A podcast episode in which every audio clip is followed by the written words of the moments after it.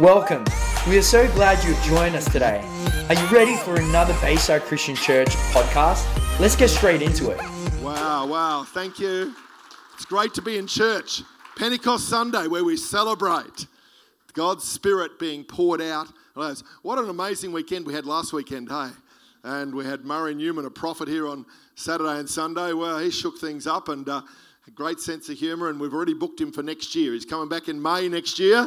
And so if you missed out and you were away last weekend or weren't here, we had our Holy Spirit encounter on Saturday with 120 pastors and leaders and volunteers. And then on Sunday morning, Sunday night was so powerful. We were chatting to Benji, and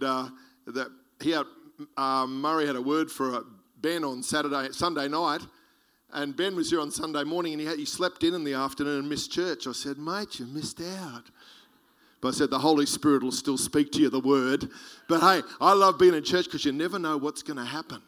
Tonight, 5 o'clock, there's prayer happening, combined church prayer at 5 till 6, as well as soup, and then an amazing night together. Michael, I just see the word yes over the top of your head. In other words, God says yes. You can make it. And he also says, I'm going to give you the grace and power for you to keep saying yes to the work of the Spirit of God. Because the more you say yes, the easier it is to say no to the things that have tried to destroy your life. Lord, I just pray you would just minister that to Michael right now in Jesus' name. Encourage him. Fill him with courage. Holy Spirit, you are more than enough for his life in Jesus' name. Who else is called Michael in this place today? Give me a wave. All the Michaels. Wow, look at them all. Hey, who's Michael? There's three here. Wow. And another one down the back, 4.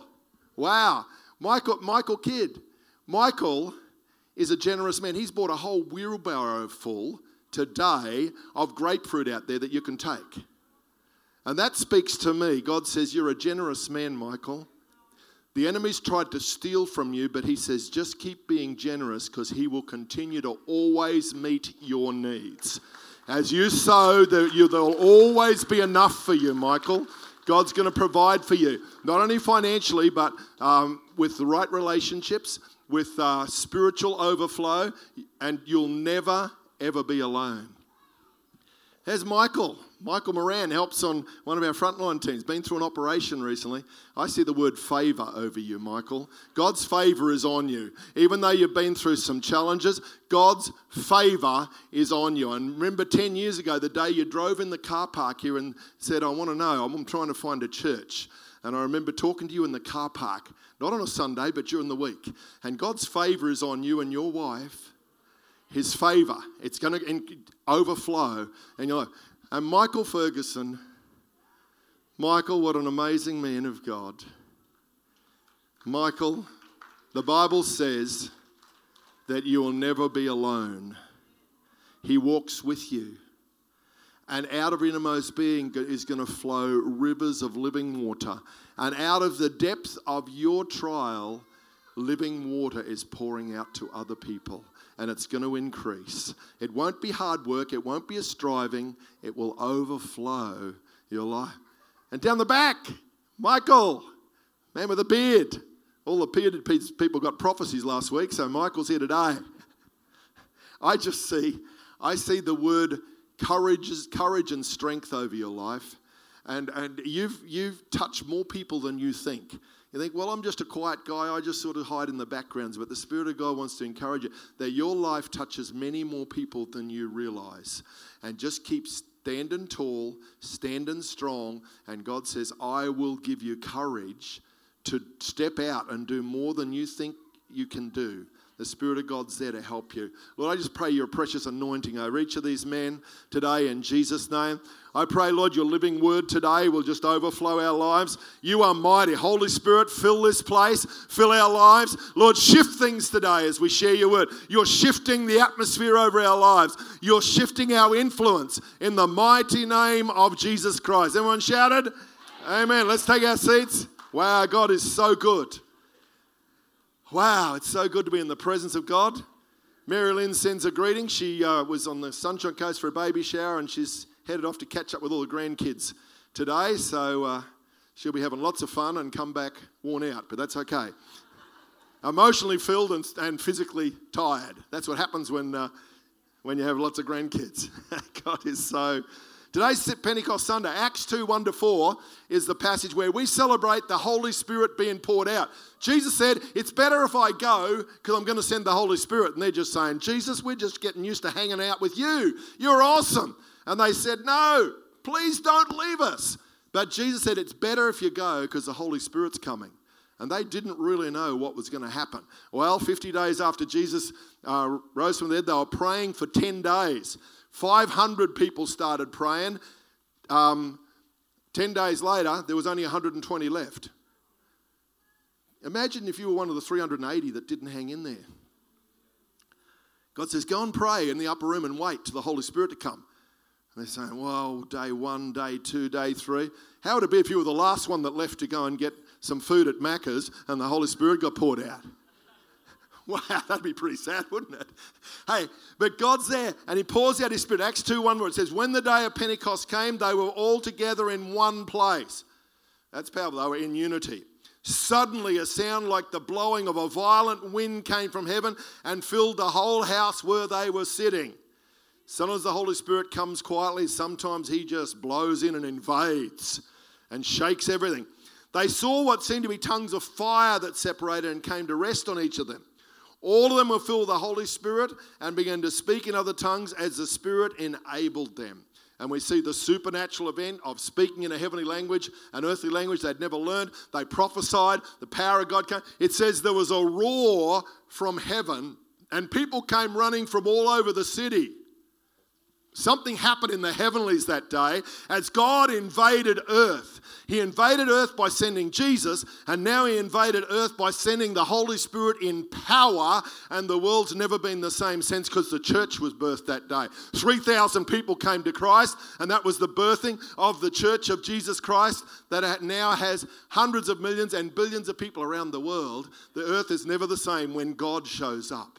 And so it says there was such a roar, there was something happening, and it wasn't just the people that were within earshot of what was happening as they spilled out of the upper room and out onto the streets, but there was a roar. Something happened across that whole city.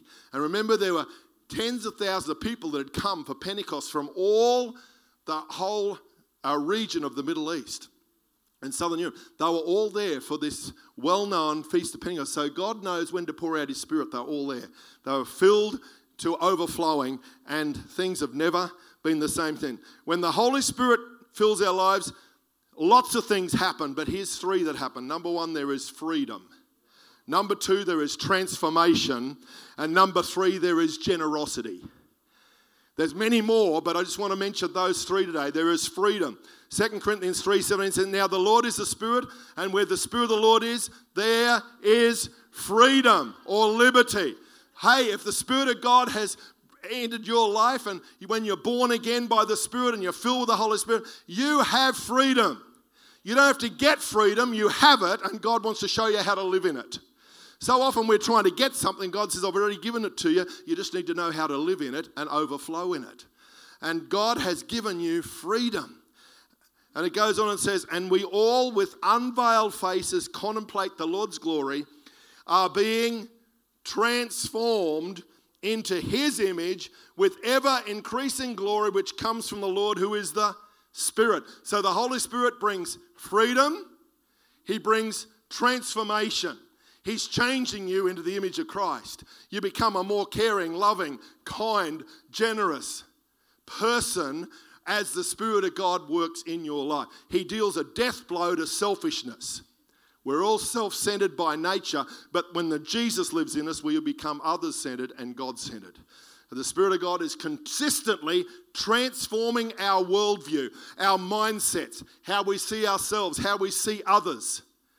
We don't have to live a competitive world. We can live a world where we love and complete one another and complement one another.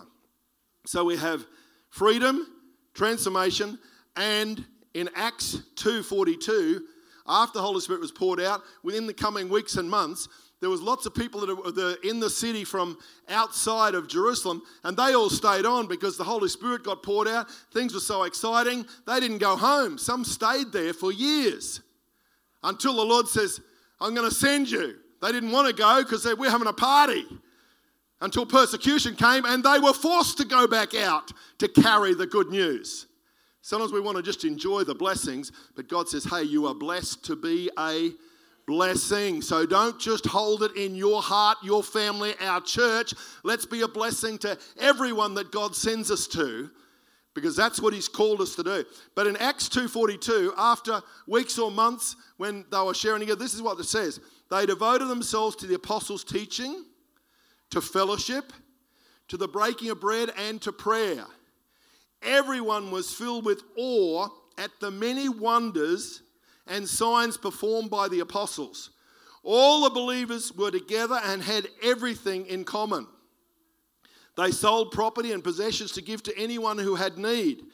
Every day they continued to meet together in the temple courts. They broke bread in their homes and ate together with glad and sincere hearts, praising God and enjoying the favor of all the people. And the Lord added to their number daily those who were being saved. Didn't just have to wait till Sunday for salvations. Every day people are saying, hey, we're envious of what you got. What do you got? Because when you live with an overflowing Christian life, people want to find out, what have you got? What's in your household? There's peace, there's joy. What's in your heart in the workplace? What's in your heart when you go through a trial and you just keep on trusting God instead of just giving in to discouragement and depression like everyone else does? And so they were drawn, people were drawn. In the Passion version, it says, every believer was faithfully devoted to following the teachings of the apostles. Their hearts were mutually linked to one another. I love that.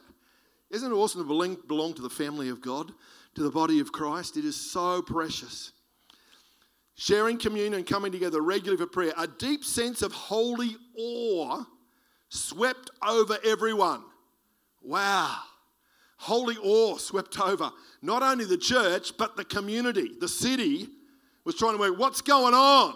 Let me tell you, no revival comes when the conversations at the shopping centre and at the supermarket and at the petrol station are about what God's up to in the city. That's when revival comes, not when just 2 or 3 people get saved, but there's an awe comes across the whole city. So what's happening at those churches? What's happening? We're in our community. Things are shifting. Instead of talking about the crime rates and all the problems in our society, they start talking about the lives that are being transformed. That's when you know revival and the Spirit of God has broken loose in a city. And let me tell you, it starts with you and I, and God's Spirit is being poured out again. Oh God, do it again, Lord. Do it again, Lord. In the last days, I will pour out my Spirit upon all flesh. Your sons and daughters will prophesy. Your old men will dream dreams. Your young men will see visions. It's a bit scary because I'm dreaming more than I'm seeing now. So maybe something to do with the white hair. No matter what age you are, let the Spirit of God just flow through you and impact our lives. So you live a supernatural life, not just an earthly natural existence, because we're citizens of heaven and of earth. Wow, what a privilege that is, and a responsibility. So it goes on and says, the holy oil and the apostles performed many miraculous signs and wonders. We're going to see an increasing flow of the supernatural power of God, so it becomes more common, but it causes awe in people's lives. All the believers were in fellowship as one body, and they shared with one another whatever they had. Out of generosity, they even sold their assets to distribute the proceeds to those who were in need among them. So some of them had spare assets they would sell, and it says there was no needy people among them. Wow, that's a work of God. Mate, we're a blessed country, but we've still got a lot of needy people among us. And we need the Spirit of God to change people's mindsets, to shift our perspective. And the last few weeks I've been talking a little bit about God, money and me and finances. And some people get excited about that. And other people say, what, you can't talk about money in church? Remember, I shared the truth that Jesus, out of all his teaching, 1 in 6 verses was about finances and possessions. He spoke way more about that than all the other topics in the Bible. And people say, oh, the church can't talk about that. Hey, read what Jesus said and let's do what he did. Because he knows where our treasure is, there will our heart be also. And I want to just pick up that thought of generosity and the flow in Acts 4. This is now maybe A year or two later, verse 32, it says, all the believers were one in heart and mind. So they're still in unity. That's a miracle. They're still together. They're from all different nationalities. God's Spirit's working. No one claimed that any of their possessions were their own, but they shared everything they had. Wow, that's an amazing thing. Doesn't mean you've got to go out and sell all your property today, but God wants us to be generous with what we have. If you've got a lovely house, make sure you don't just have it for yourself. Invite people to come and have meals there. Host people, share what we have, our food. Every blessing we have, let's share it for the glory of God. And it says, with great power the apostles continued to testify to the resurrection of the Lord Jesus. And God's grace was so powerfully at work in them all that there were no needy persons among them. Here it is again. This is now months or maybe a year or two later. There was such a provision of God that everyone was out looking to find help each other's needs. I thought, God, help us to know how to do this in our crazy modern world. And the Spirit of God wants us to reach out and give and share. From time to time, those who owned land or houses sold them, brought the money from the sales and put it at the apostles' feet, and it was distributed to anyone who had need. Oh, God, when the Spirit of God works, you become generous. You want to share your story. Thanks, Brad, for sharing your story today. That takes courage. You shared your story of your heart, and that's going to win many people into the kingdom of God. So you share your story. You don't just keep it to yourself. You share your food, your resources. You share your gifts. You share your opportunities. You share your experience. You share the gifts and fruit of the Spirit of God, and life flows because God's blessing comes. Let's not hold it to ourselves. Let's be generous. Let's have large hearts that give. And if we do have finances, let's share the overflow of that and put it into the kingdom of our God. And as Pastor Peter said, next Sunday, we're going to have an opportunity for a special offering for our land across the street there. And normally in June, we take a Home for the Harvest offering and building and preparing for our future church here. But this year, the board and the leadership felt, hey, God's given us that land. We bought it years ago. Let's start to develop it. And as you're aware, the Bayside Care House across the road, being owned by a Christian businessman. He's retired. He's selling it now. So instead of us buying that for hundreds of thousands of dollars, for about $120,000, we can build two demountables together. And have we got those photos up there, Darcy? And the land across the street here. We've got 4,700 square metres that we bought off the Church of Christ 10 years ago. And we've got some plans now. So we're going to build a Bayside care facility in front. We're going to get two demountables, put them together, and have a 12x6 facility, which we can have. So we can watch the next one. This is what we're proposing. 3 offices for counselling and ministry, and then a meeting training room and a little kitchenette and a toilet and everything. And we've worked out that for about $120,000 we can build that, and that's a miracle to do that.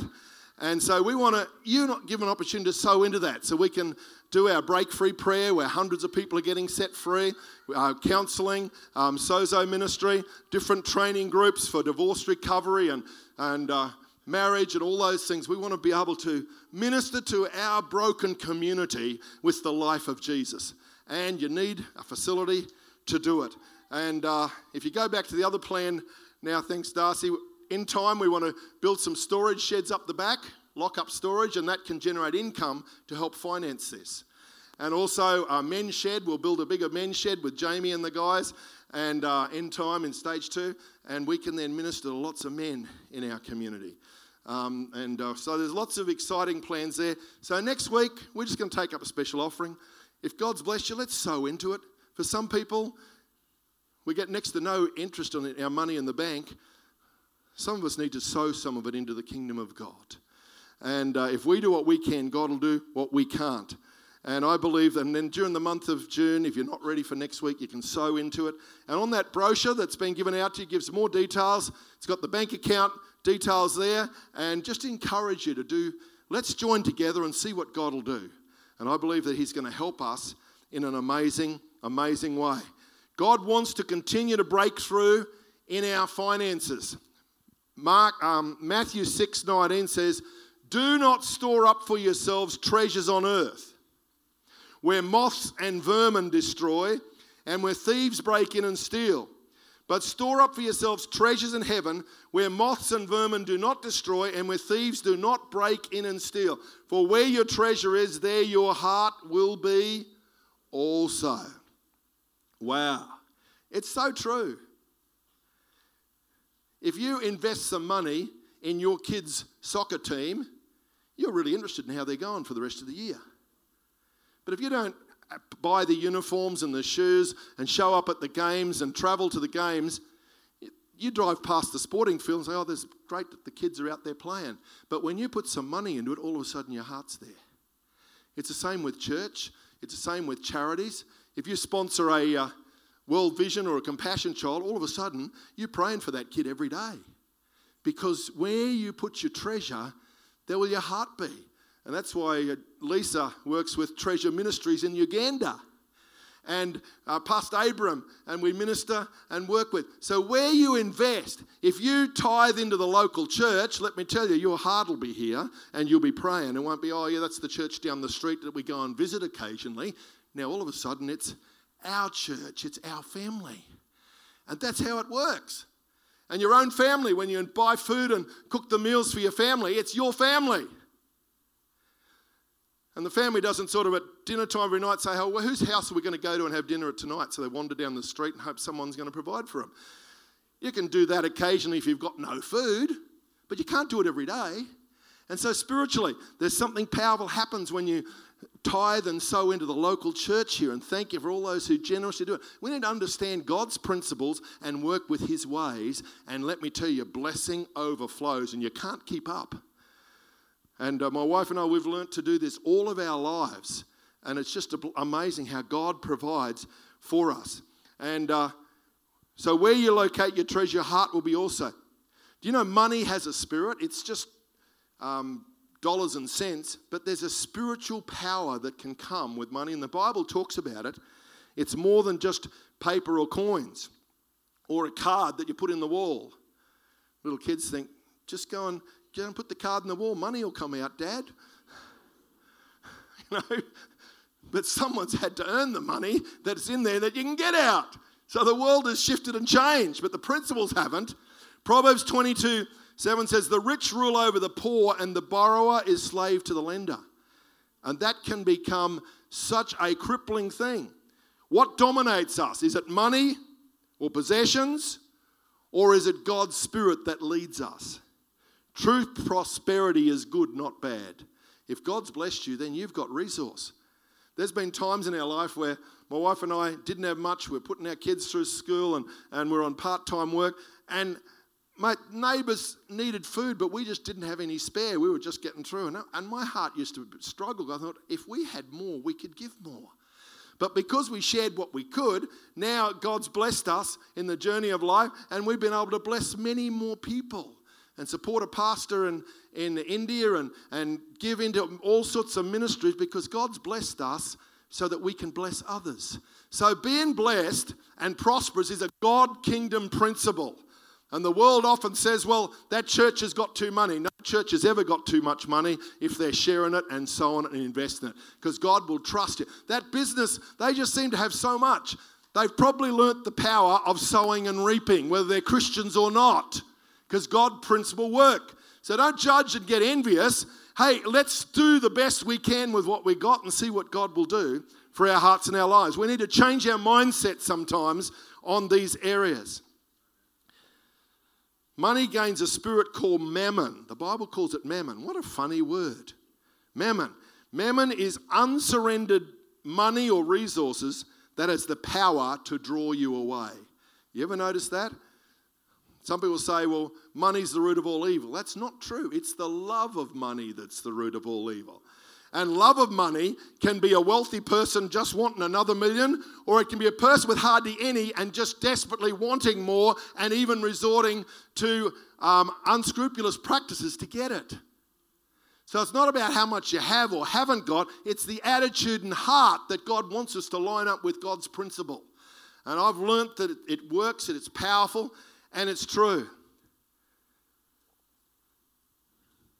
So mammon. Luke 16:10 says, he who is faithful in what is least is faithful also in much.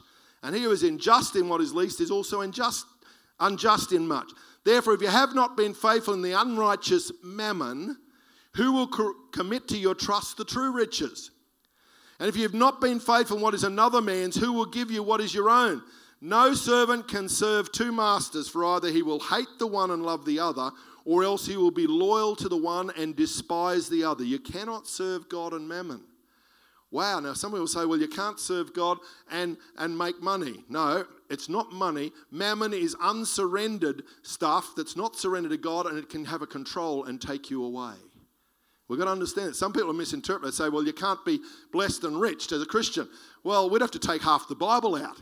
Isaac, Abraham, all these guys were the richest people of their generations.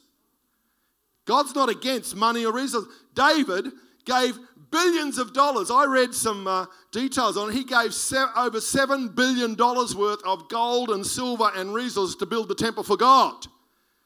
Wow, and God was okay about it. You think, well, what's that about? Because he wanted to do something that got the attention of the world that God's a great God. And the world has so distorted, and the spirit of mammon and money has distorted our perspective on so many things. And we need to know that God is the God of blessing and resource, whether you're just praying in enough food for tomorrow or whether you've got ample to bless and feed the poor in the city. God is the God of blessing and provision. And we need to do it God's way. And you know, money's a divine testing ground.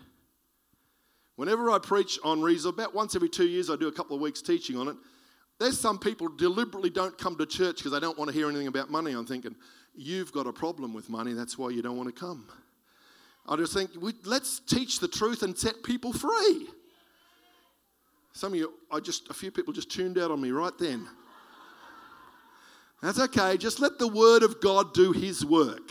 We're not after people's money. I want you to be blessed so you can bless your family, leave an inheritance for your kids and grandkids, bless the poor and needy, sponsor and support missions and whatever. Let's be blessed. If your businesses or profession's being blessed, run with it because God knows he can trust you with it. Do you know why some people don't get really lots of money? Because God knows he can't trust them with it.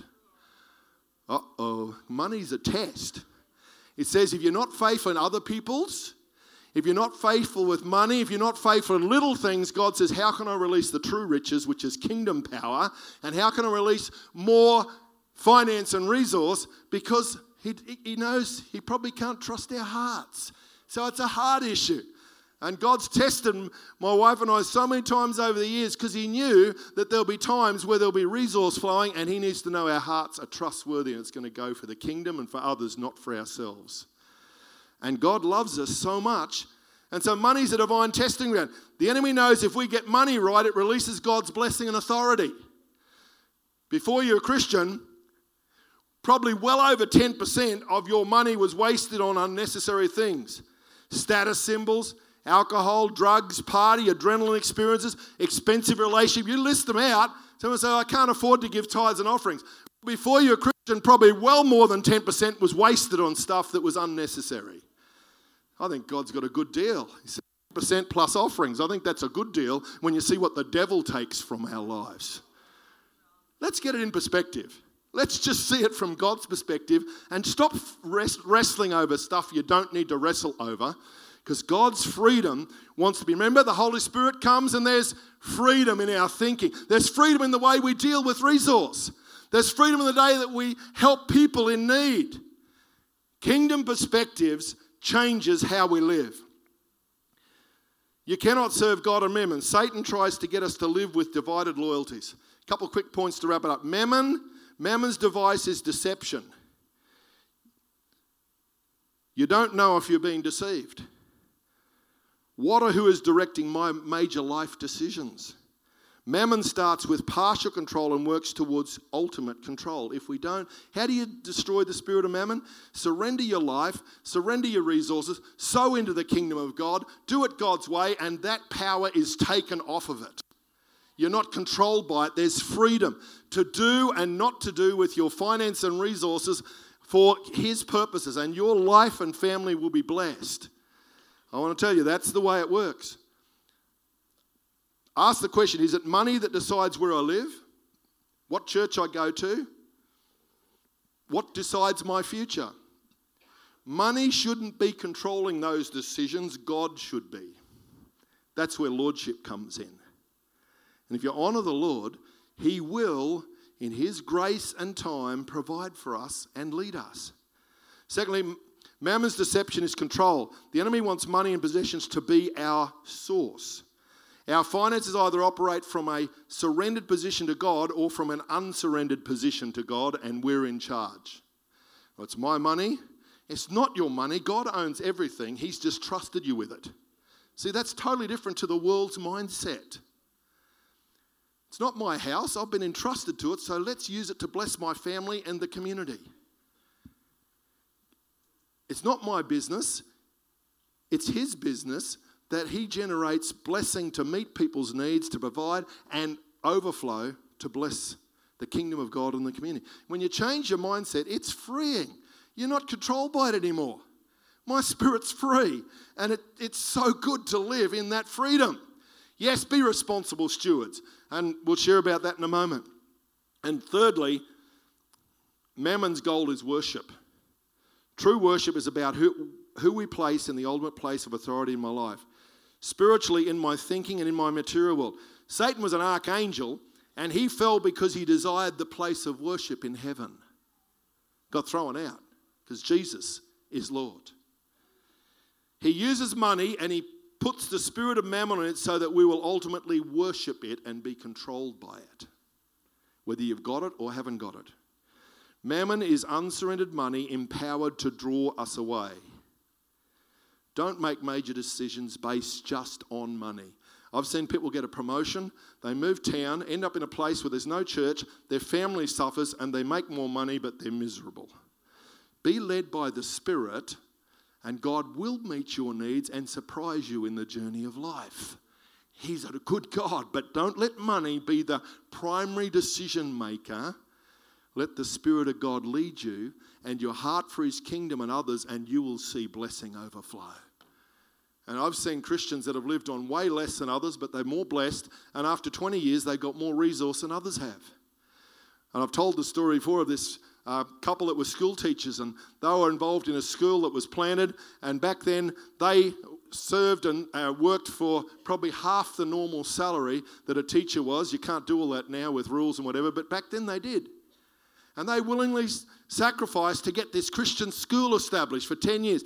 10 years later, they sold their house and they made this huge profit. And the Holy Spirit spoke to them, work out how much salary you have sacrificed in 10 years. And it was almost to the dollar. God replaced all the money they'd sacrificed to build that Christian school. And He's got ways to provide. 10 years later, they weren't expecting it, but God just says, hey, because you've served me, I'm going to provide. I've got numerous stories like that of God's blessing and provision comes when we live God's ways. Luke 16:13, no one can serve two masters. You'll end up loving one and despising the other. Three quick things to cause us to struggle financially, to wrap it up. Number one, when we accommodate destructive debt. These get the stuff now and pay later, buy now and pay later scheme, be very careful of those. If you live with those and you don't pay them back, mate, you're up for 20 or more % interest. They don't tell you that, but it's in the fine print if you have a look. We've got to be wise. We feel like we need to have what other people have. And I heard the story of this family. They end up borrowing lots of money they couldn't afford to impress people next door who didn't like them anyway. What a crazy world we live in. Hey, God says, come on, let's live with a blessed life, pleasing Jesus, providing for our family and those that we're responsible for, and leave the rest to God. Some people teach we shouldn't get into debt at all. I don't see that clearly in Scripture. Yes, you don't borrow for things that are depreciating. You borrowed $10,000 to go on a holiday, it's all gone. Then you've got to pay it back for the next 5 years. But borrowing money for appreciating assets and land and houses and other things, That's often the way in our culture we have to do it to get forward. And if you do it wisely and it doesn't control you, God's blessing flows. And our church at times has borrowed money. We bought that land. We borrowed some money, paid it off as quick as we could, and now we have an amazing asset. And some of you, if we didn't borrow, hardly any of us would have our own homes. But it's debt for depreciating things that you then have to find a way to pay back. So let's just be wise. Don't go into debt for things that depreciate. Have wisdom with loans and finance. I worked in a bank for 11 years and I've seen Christians just do some dumb things and I've seen some do amazing things. I'm not a financial advisor, but I've often helped people just make a few wise choices. Number two, when we don't embrace a strong work ethic, what's James says? If you don't work, you don't eat. Thank God we live in a blessed country where we've got support for people between jobs, but boy, there's a welfare mentality that is developed in our nation which is not healthy.